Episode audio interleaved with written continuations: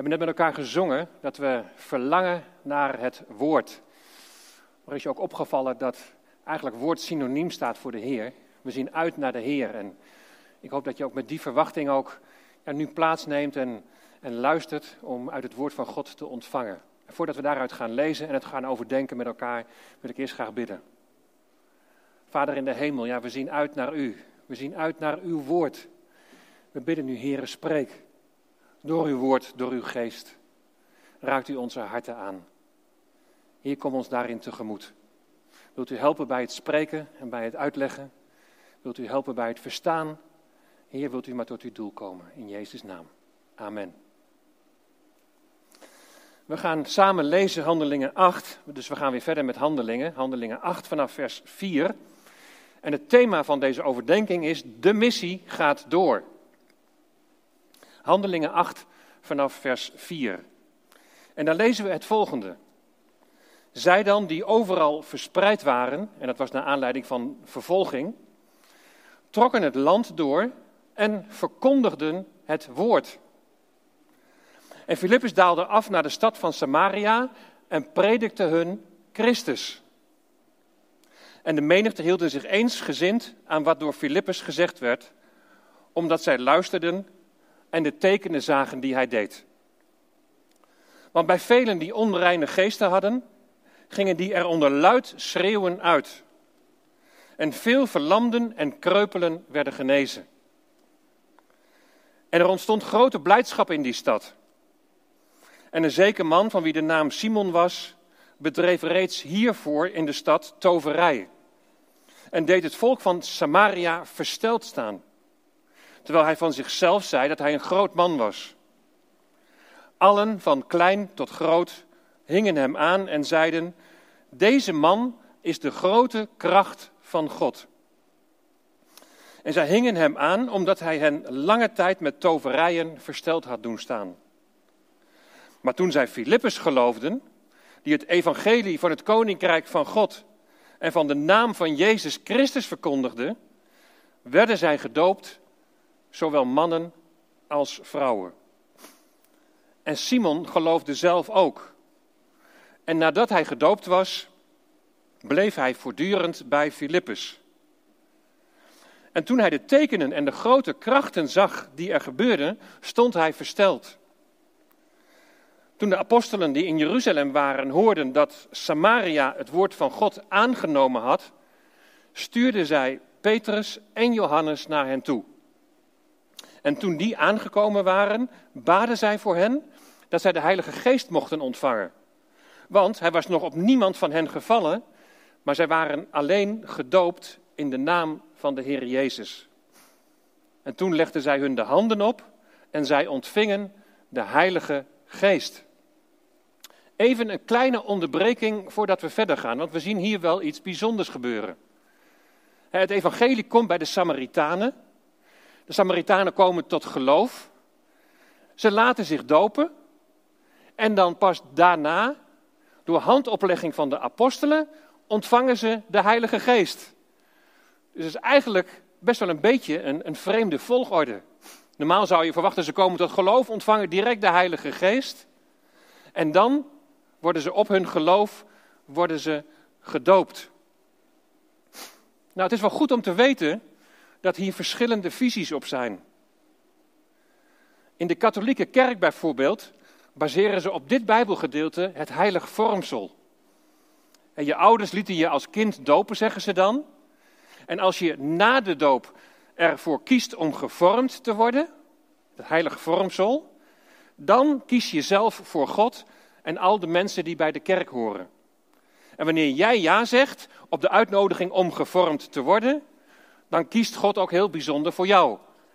En als je dan het vormsel ontvangt, wil God jou helpen om iemand te worden die stevig in zijn schoenen staat en die met de kracht van de Heilige Geest, die je in het, in het vormsel ontvangt, moet dat dan zeker lukken, zo stellen ze dat.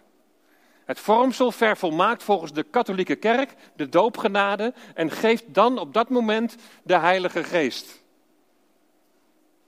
In meer charismatische kringen wordt hier de second blessing, de tweede zegen, op gebaseerd.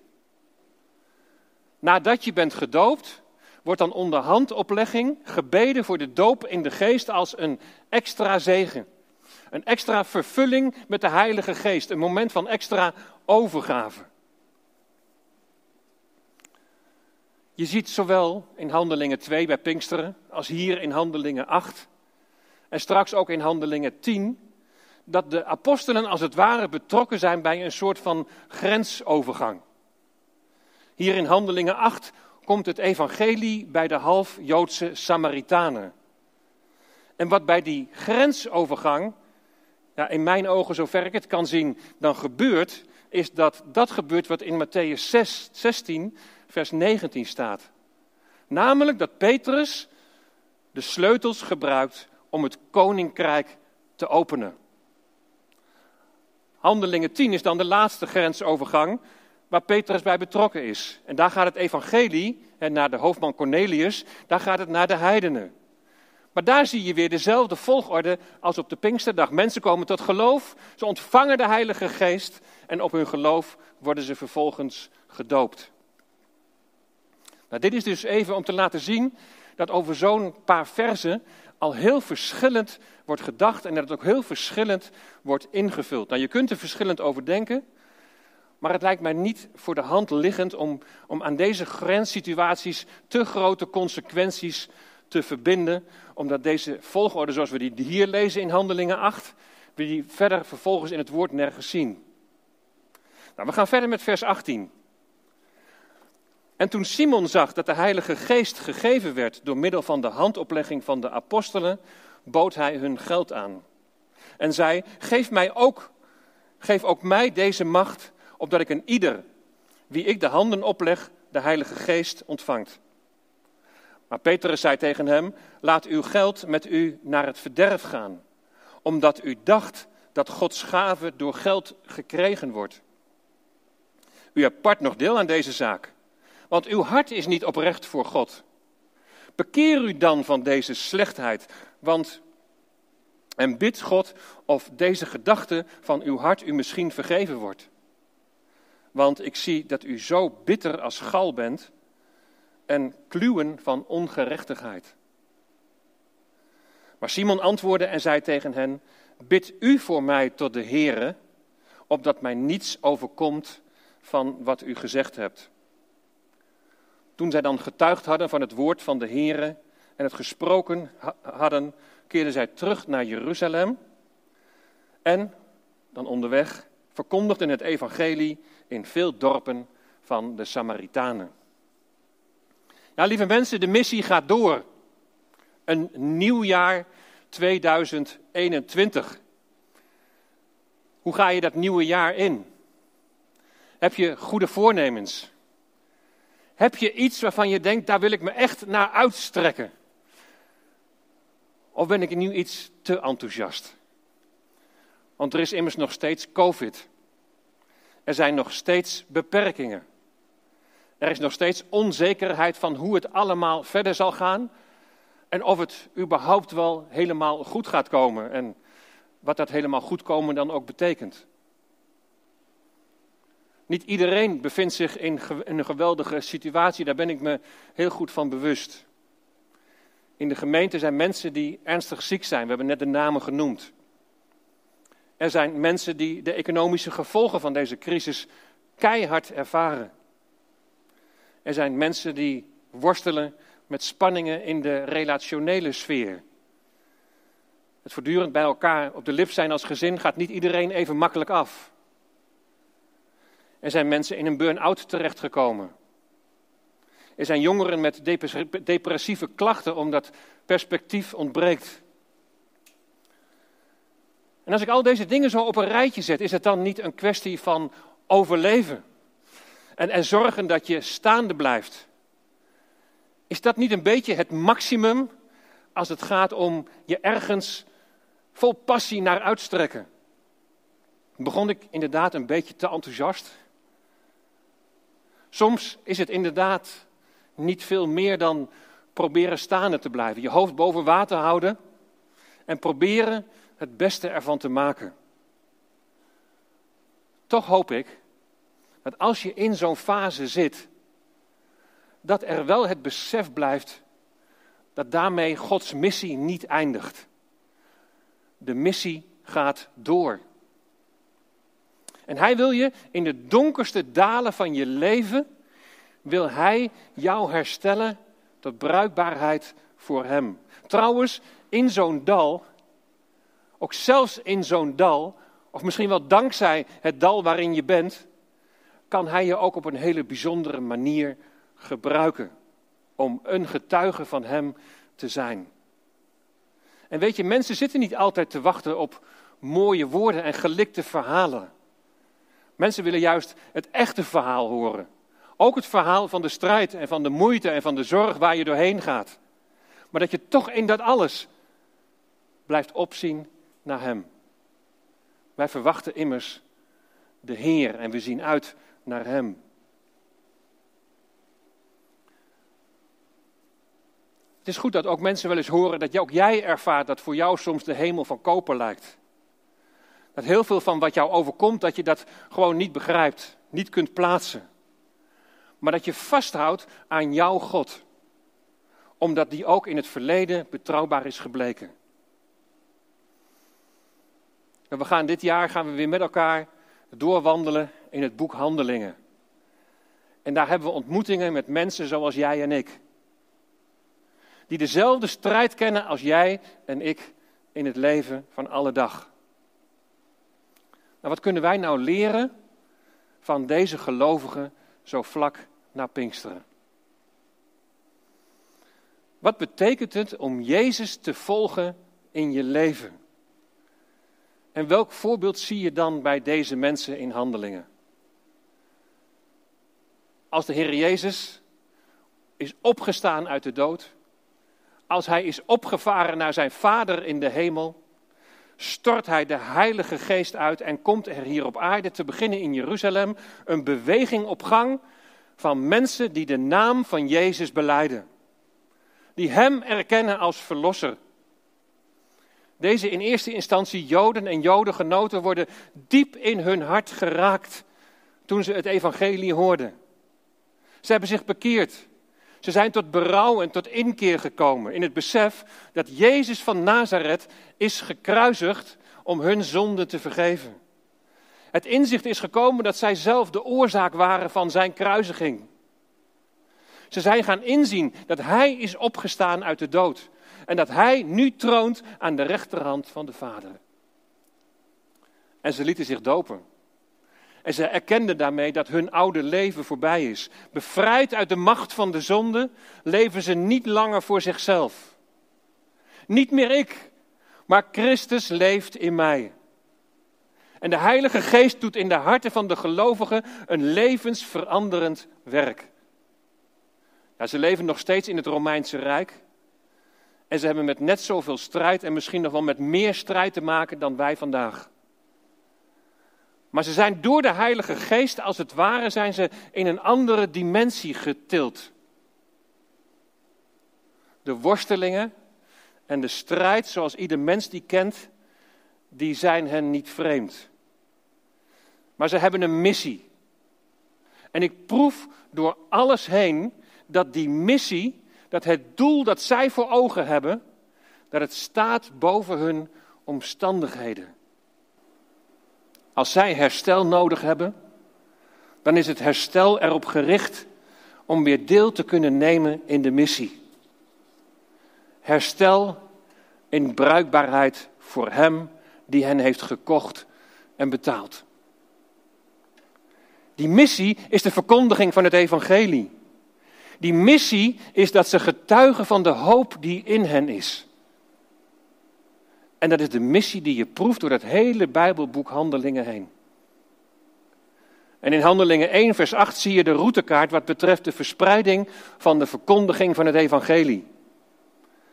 Het is te vergelijken als het ware met een pandemie. De verspreiding van een virus, maar dan in dit geval een heel positief virus.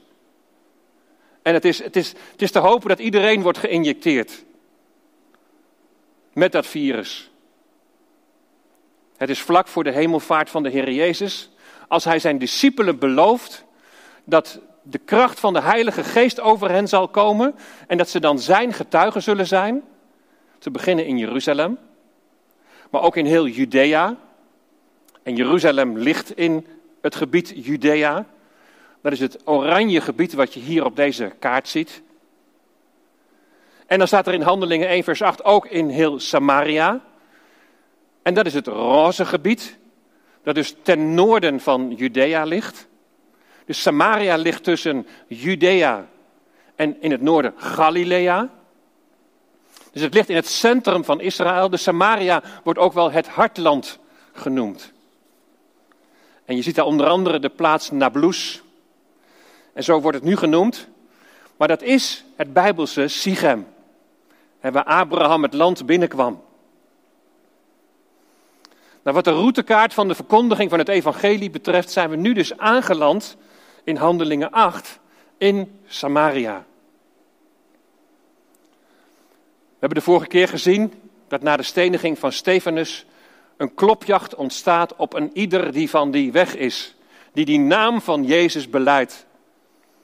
En onder aanvoering van Saulus worden ze uit hun huizen gesleept en in de gevangenis gezet. Maar Saulus die kan wat hij als een virus beschouwt, die Jezusvolgers, dat virus kan hij niet uitroeien. Velen ontvluchten Jeruzalem, zodat het virus zich over het hele land verspreidt. Je kent misschien wel de uitdrukking. Het bloed van de martelaren is het zaad van de kerk. Hoe meer vervolging, hoe harder de kerk gaat groeien. Door de vervolging blijven de gelovigen niet op een kluitje zitten in Jeruzalem, maar worden ze verspreid. Ja, ze moeten maken dat ze wegkomen. En dan staat er in vers 4: ze trokken het land door en ze verkondigden het woord. Huis en haard verlaten en dan niet verzwelgen in zelfmedelijden. Nee, niets daarvan. Nee, want de missie gaat door. Ze verkondigden, en dat is aan allen toegeschreven, ze verkondigden het woord. Het woord dat vlees geworden is, de Heer Jezus Christus. Ze verkondigden aan iedereen die het maar wilde horen. En op deze manier doet de Heer alle dingen medewerken ten goede. Ten goede aan de missie. Opdat mensenlevens worden gered voor de eeuwigheid. Ten goede opdat mensen hun knieën buigen en God gaan aanbidden. Ten goede, opdat steeds meer mensen die, die innerlijke vernieuwing zullen gaan meemaken, zullen ondergaan en zullen gaan veranderen naar het beeld van de Heer Jezus. En dan wordt er in Handelingen 8 vervolgens één scène uitgelicht. En die scène gaat over iemand met een specifieke bediening. Filippus, de evangelist. Alle gelovigen verkondigden het woord, lazen we in vers 4. En de missie gaat door, ondanks of misschien wel dankzij vervolging. Maar Filippus, vers 5, heeft daartoe een hele specifieke roeping. Hij is een van die zeven, weet je nog, in Handelingen 6.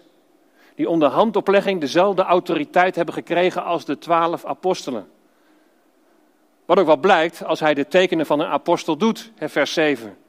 Bij velen worden onreine geesten uitgedreven, die er onder luid schreeuwen uitgingen en veel verlamden en kreupelen werden genezen. Aan deze tekenen gaat altijd de verkondiging vooraf. Zo hebben we gelezen in vers 5. En Filippus daalde af naar de stad Samaria en predikte hun Christus. Ja, de missie gaat door.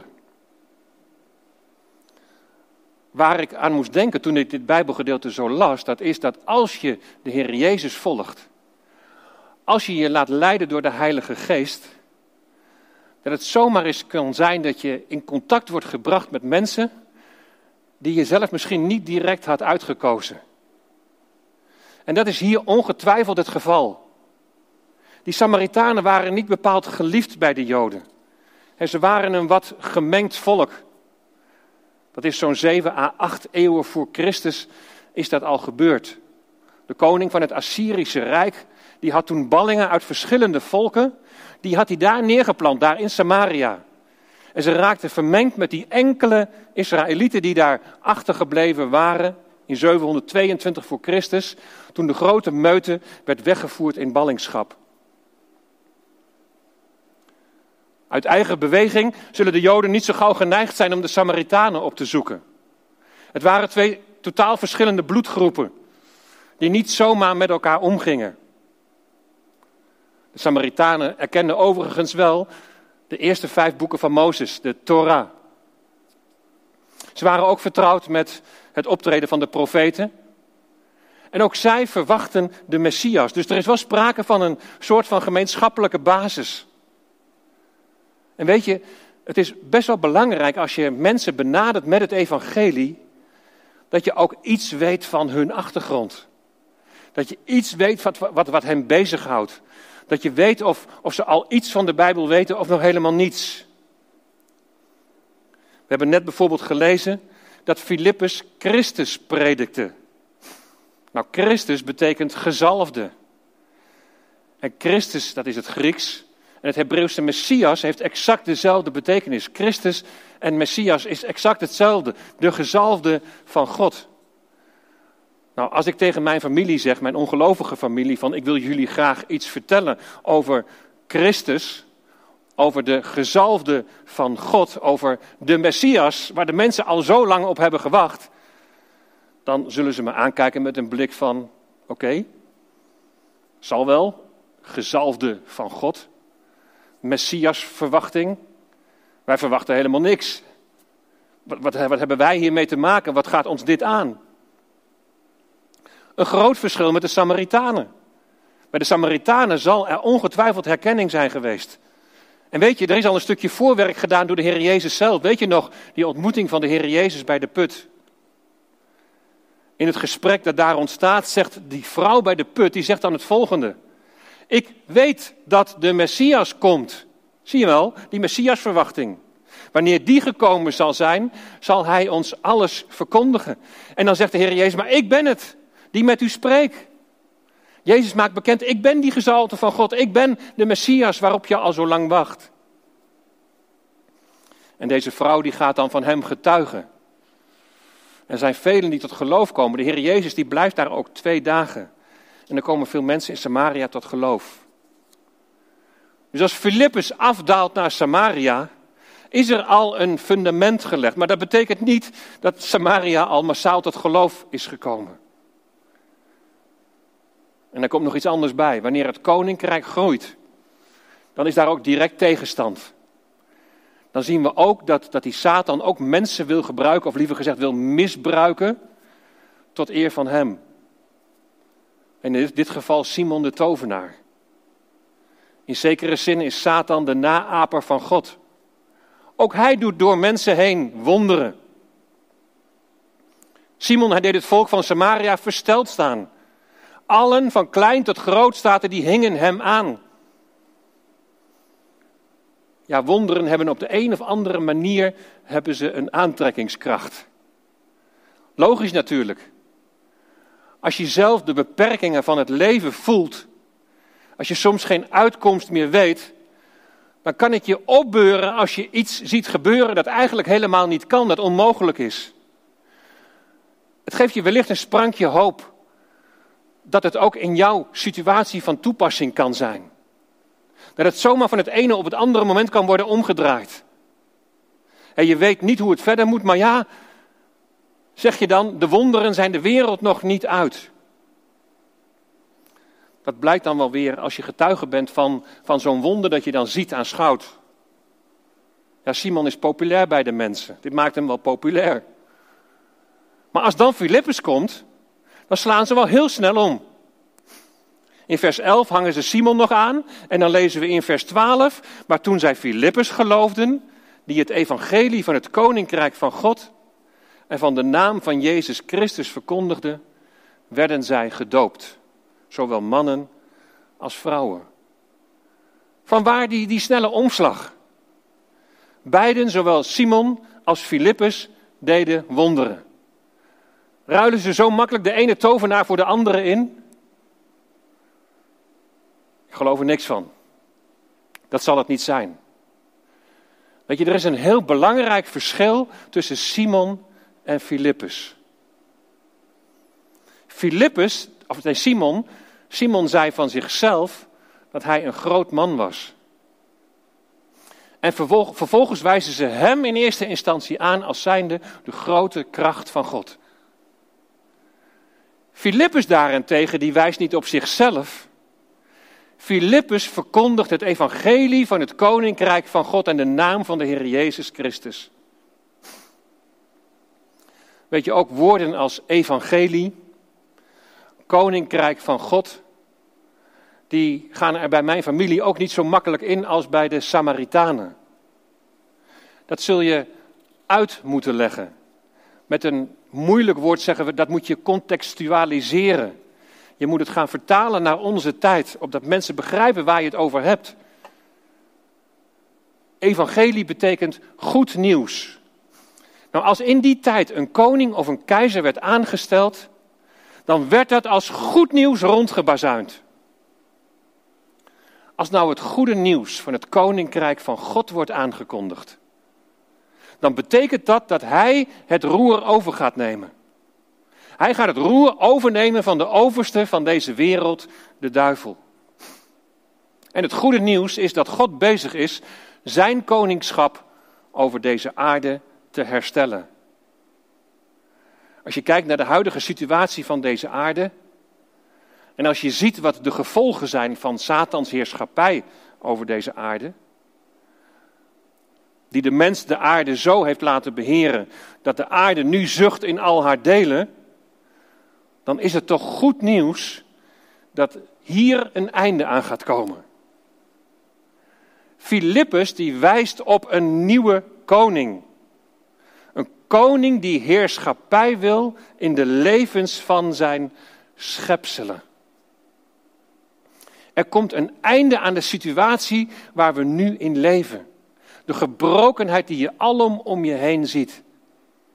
Er zal straks een koninkrijk aanbreken van recht en van gerechtigheid, waar de Heer Jezus koning zal zijn. En wij samen met Hem zullen regeren. En hoe moet je dat regeren dan zien? De mens heeft al vanaf het begin de opdracht gekregen om te regeren over deze wereld, over deze schepping. Maar dan is het regeren in de zin van het beheren. Het verantwoord beheren van deze schepping zoals God dat heeft bedoeld. En uiteindelijk bereidt hij een nieuwe hemel en een nieuwe aarde voor, die dan volmaakt beheerd zal worden, omdat wij dan in volmaakte relatie tot God staan. Dat evangelie, dat goede nieuws is verbonden met de naam van Jezus Christus is verbonden met de naam van de gezalfde van God. En dat is Jezus van Nazareth. Simon zei van zichzelf dat hij een groot man was. Iedere, tussen aanhalingstekens, dienaar van God, die maar enigszins naar zichzelf wijst, leidt de mensen op een verkeerd spoor.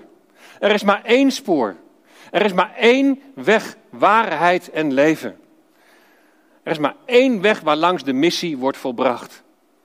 En dat is Jezus Christus. Hij is de gezalfde. Hij is de voorbestemde koning.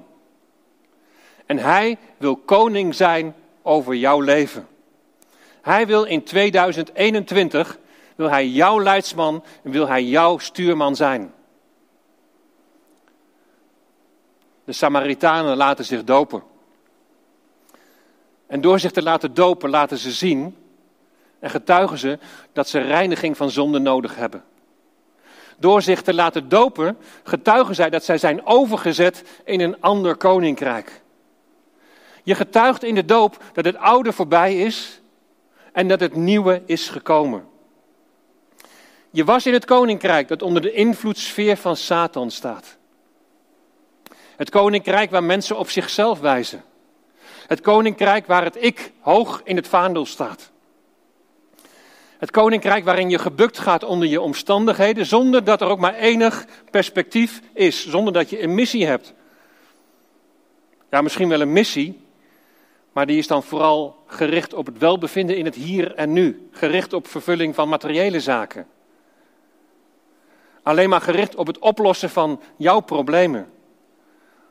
Zonder dat je daarbij voor ogen hebt waartoe het herstel dient. Namelijk om weer deel te kunnen nemen in de missie.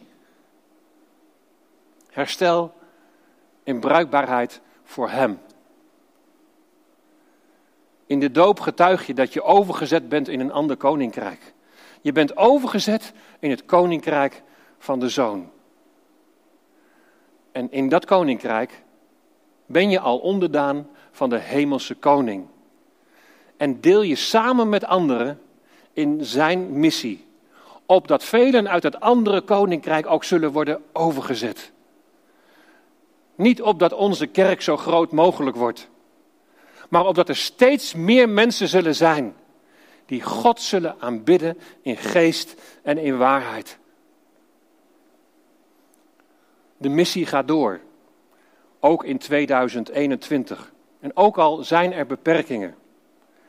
Net zoals bij de vervolging in Jeruzalem, kan God ook dit doen medewerken ten goede. Simon komt tot geloof en laat zich dopen. Ja, wonderen bestaan nog. Toch is bij Simon niet helemaal doorgedrongen waar het ten diepste om gaat. Zijn eigen ik staat hem toch nog in de weg. Hij wil graag geld betalen als hij ziet dat door handoplegging de mensen de Heilige Geest ontvangen. Dit wil hij ook kunnen. Alsof het om een of andere toverspreuk gaat. Je hart is niet oprecht voor God, Simon, verwijt Petrus hem dan. Je bent zo bitter als gal en je bent kluwen van ongerechtigheid. Zo bitter als gal, dat is ontleend aan Deuteronomium 29, vers 18.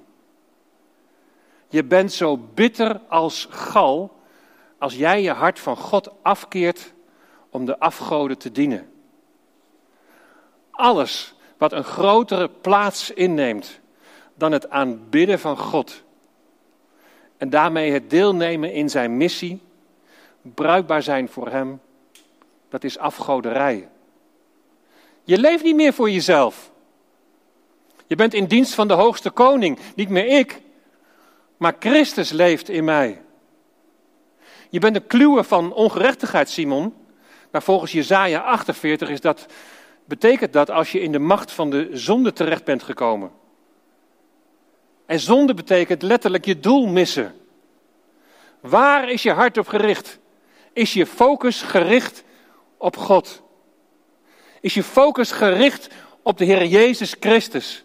Ben je gericht op de leiding van de Heilige Geest in je leven? En als dat niet zo is, dan mis je het doel. Ik weet wel, niet iedereen heeft zo'n hele specifieke bediening als Filippus. Niet iedereen is evangelist. Maar toch staat er in vers 4 dat iedereen verkondigde het woord. Verkondigde de Heer Jezus die vlees geworden is de Immanuel, de God met ons. Ik hoop dat je vanmorgen weer wat handvaten hebt gekregen. Evangelie, goed nieuws. Wat is dan het goede nieuws? Het herstel van deze schepping. Hoe kun je daar aan deel krijgen door verzoening met God, door de Heer Jezus Christus, het offer dat Hij heeft volbracht op Golgotha? Dat mag je delen. De missie gaat door. Deel het met mensen om je heen. Het geloof is uit het horen. En laat vervolgens met daden zien wie jij toebehoort. Laat in je daden zien wie koning is over jouw leven, wie over jou regeert. Opdat mensen aan jou mogen zien wie jij aanbidt. U alleen wil ik aanbidden. U alleen komt toe mijn dank en eer. Lieve mensen, de missie gaat door. Ondanks, of dankzij misschien wel, misschien nog wel meer dankzij de omstandigheden die er nu zijn in deze wereld. Zie op Hem. Zie op de Heer Jezus, de leidsman en de voleinde van het geloof. Zie op Hem. Vertrouw op Hem. Wandel met Hem. Amen. Laten we samen danken. Vader in de hemel. We danken u voor uw woord. Heer, wat kunnen we weer leren, Heer, van broers en zussen die ons zijn voorgegaan. Zo in de vroege kerk, zo in het begin, zo vlak na Pinksteren. Mensen die diep in hun hart zijn geraakt. En vol overtuiging delen van, van de missie van u. Namelijk dat u een God bent van herstel. Dat u altijd weer opnieuw wilt beginnen in mensenlevens. U, Heer Jezus Christus, op u willen we zien.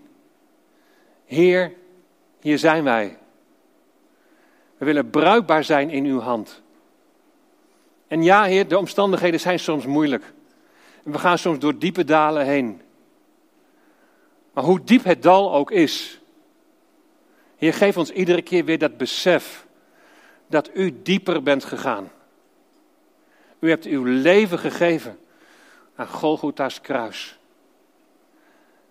En we danken u dat we zo meteen met elkaar de maaltijd van de Heer mogen vieren en dat mogen gedenken. En Heer, wat zou het mooi zijn als velen met ons dit mee zullen vieren. Ook thuis. Dat we brood en wijn klaar zullen zetten. Om zo gezamenlijk, ook al zien we elkaar niet, maar wel verbonden in de geest, van die maaltijd mogen nemen. En mogen getuigen van de hoop die in ons is. Want u hebt ons opgeroepen om deze maaltijd te houden tot uw gedachtenis. Heer Jezus, we loven en prijzen en danken u. Heer, we hebben u lief. Maak ons vol van uw Heilige Geest. En dat we, hoe de omstandigheden ook zijn, dat verlangen zullen hebben om te delen in uw missie en bruikbaar te zijn in uw hand. Geprezen zij uw naam, in Jezus' naam. Amen.